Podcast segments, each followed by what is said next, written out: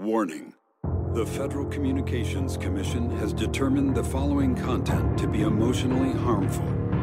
Young children should not view this content under any circumstances, even if supervised by a parent or guardian.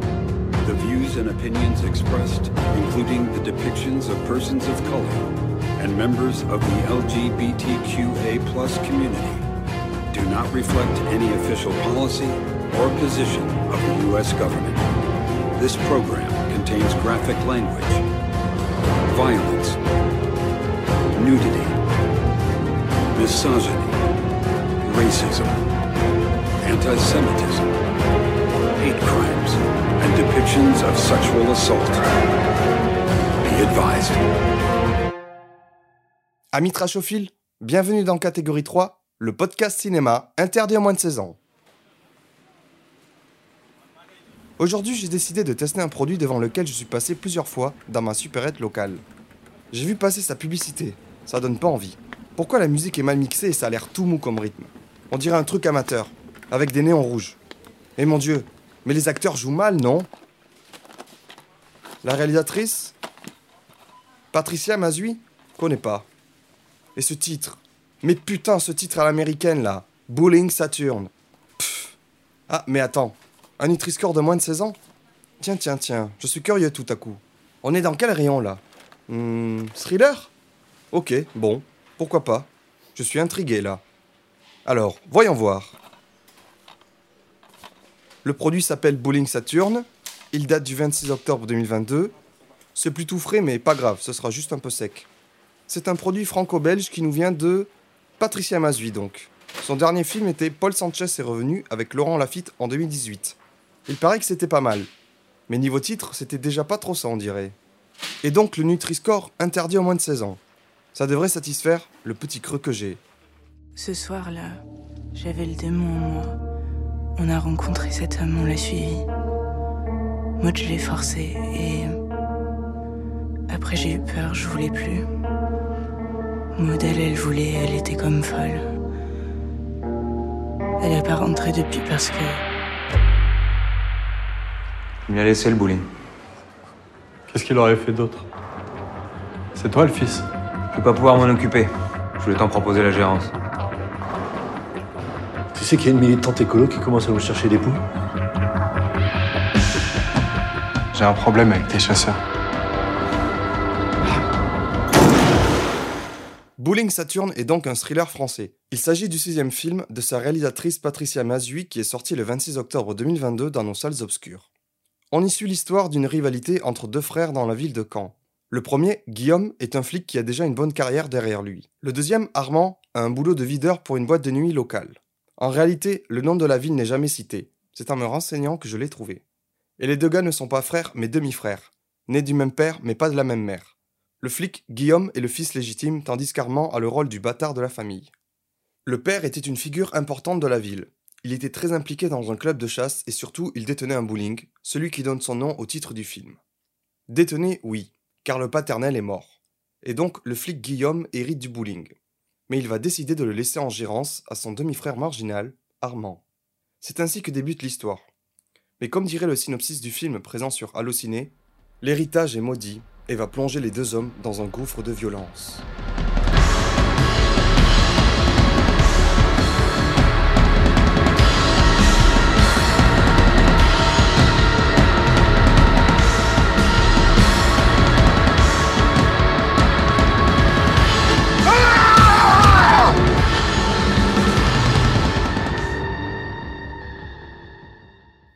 Avant d'entrer dans les détails avec des spoilers, je te partage mon avis général sur le film.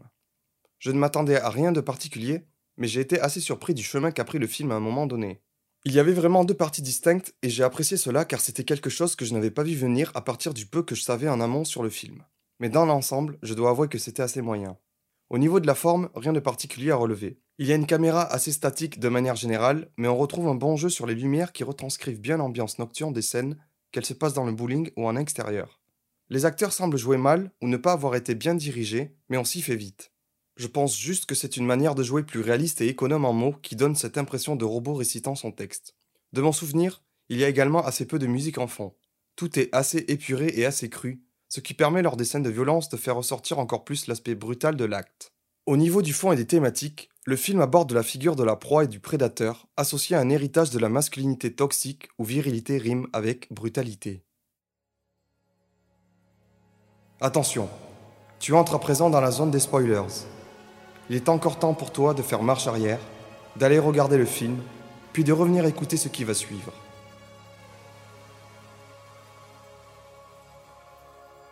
Tu ne veux pas? Tant pis pour toi. Entre ici, à tes risques et périls. Le film commence du point de vue de Armand, le bâtard de la famille. Il fait nuit. Ce dernier marche dans une rue en train de démonter un kebab salade tomate oignon. Un homme en voiture s'arrête à sa hauteur. Il s'agit de son demi-frère Guillaume. Il lui apprend que leur père est mort et lui demande s'il viendra à l'enterrement. Armand ne répond pas et continue sa route. Les deux ne semblent pas en bons termes. Armand arrive aux abords de ce qui ressemble à une discothèque. Il porte un brassard de sécurité au bras. Il semble travailler ici, mais se contente d'observer au loin des clients éméchés en train d'essayer d'entrer. Il se rend sur le parking de la discothèque et trouve une voiture dans laquelle un foulard coincé dans la portière avant flotte dans les airs. La porte non verrouillée, il décide d'entrer dans le véhicule pour y faire une sieste. Je croyais que c'était sa bagnole, mais non. La propriétaire du véhicule arrive et sursaute de peur quand elle le voit. Ce dernier lui dit de ne pas avoir peur et lui demande s'il peut dormir chez elle. La femme, terrifiée, refuse et lui demande de dégager. Armand s'exécute. Ok, chelou le mec. Mais c'est qui en fait? Et qu'est-ce qu'il veut? On dirait qu'il est à la rue. Plus tard, il a repris son poste de vigile. Est-ce qu'il était en pause? Et décide d'escorter un groupe de jeunes femmes sous la pluie jusqu'à leur voiture en leur tenant un parapluie. Ces dernières, plutôt ivres, le remercient d'un bisou sur la joue, si mon souvenir est bon. Et Armand semble tout émoustillé. Il n'arrive pas à dire un mot. Serait-il un grand timide?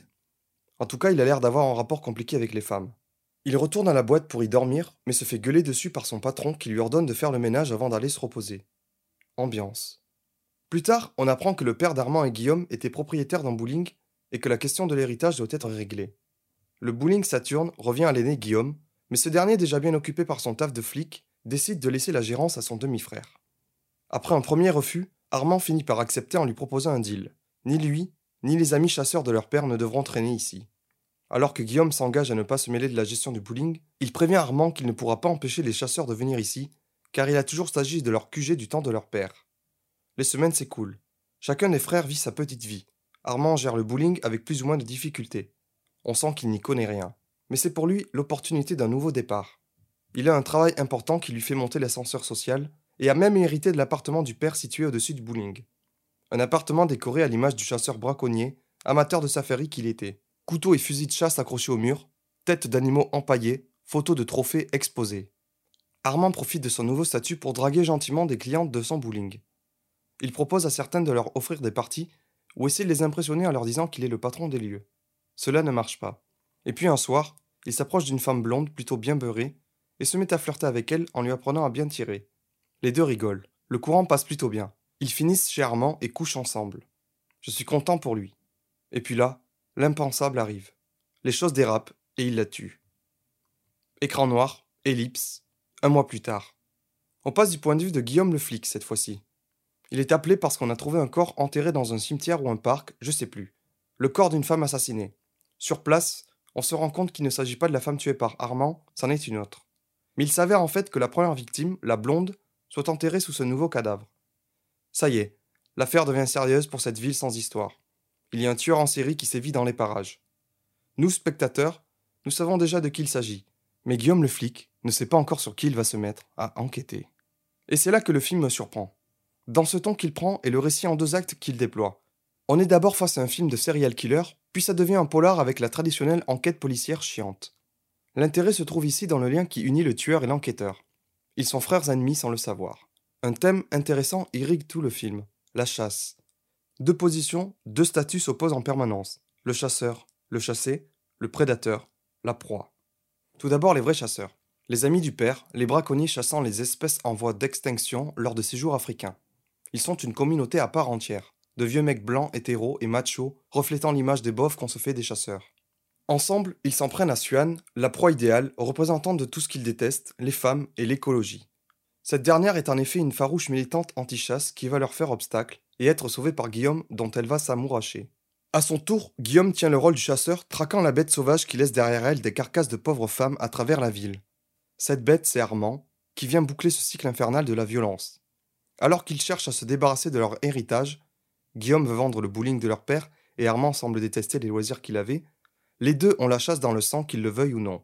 Et alors que Guillaume a appris à canaliser cette violence en la mettant au service de la loi, Armand l'a trop longtemps laissé enfouie au fond de lui avant de la faire éclater aujourd'hui au grand jour pour devenir un prédateur pire que ne l'était son père.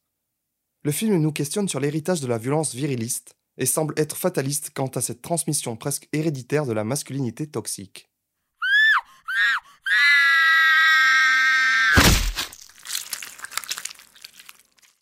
C'est la minute gore, et pour le coup, je dirais que la scène marquante du film, c'est le premier meurtre d'Armand.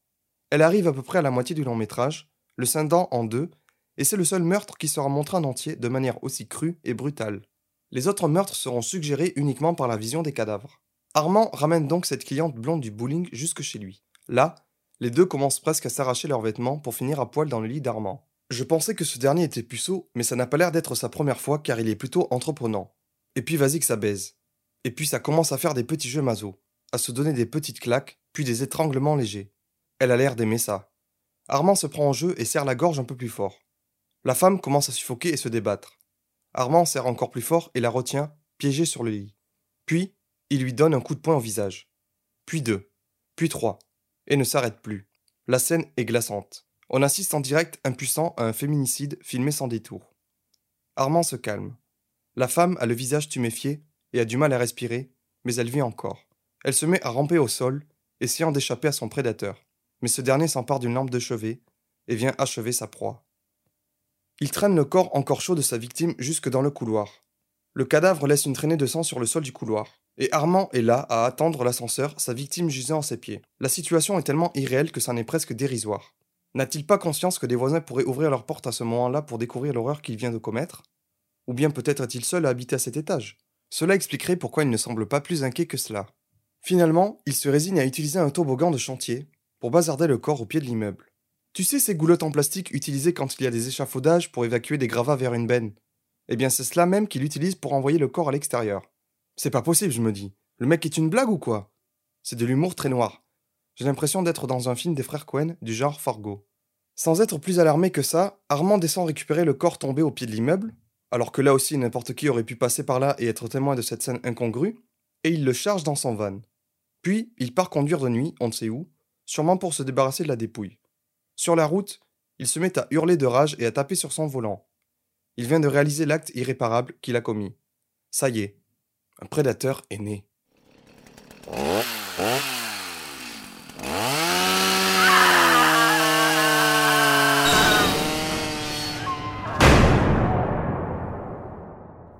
Voilà, je pense avoir fait le tour de ce que j'avais à dire sur ce film. Dans sa globalité, je l'ai trouvé plutôt moyen. Alors que la première partie m'a plutôt agréablement surpris avec ce personnage taciturne et mystérieux, je trouve la deuxième partie nettement moins intéressante. Heureusement, la fin vient rattraper ça car elle est abrupte et sans concession. Guillaume découvre qu'Armand est le tueur et vient sauver Suan de ses griffes au prix d'un combat sanglant et acharné dans le couloir où tout a commencé. Armand, gravement blessé, se suicide en sautant par la fenêtre. J'ai cru un moment qu'il allait aussi passer par le toboggan de chantier, et le film se finit sur son corps écrasé au sol. Au début, j'ai cru qu'il avait sauté en espérant s'en sortir juste assez blessé pour pouvoir fuir, mais je ne sais pas qui aurait été le plus con de lui ou de moi de vraiment penser cela possible. Je trouve que la thématique de la chasse aurait pu être un peu plus poussée ou travaillée, même si elle trouve finalement bien sa place ici dans le sous-texte du long métrage. Je mets donc une note de 6 sur 10 à l'ensemble. Ah, mais tu entends? La musique qui arrive déjà. Cela signifie que je dois te quitter. Mais ne t'en fais pas, je reviendrai bientôt avec toujours plus de bons produits saignants à te conseiller. Au revoir, ami Trachophile.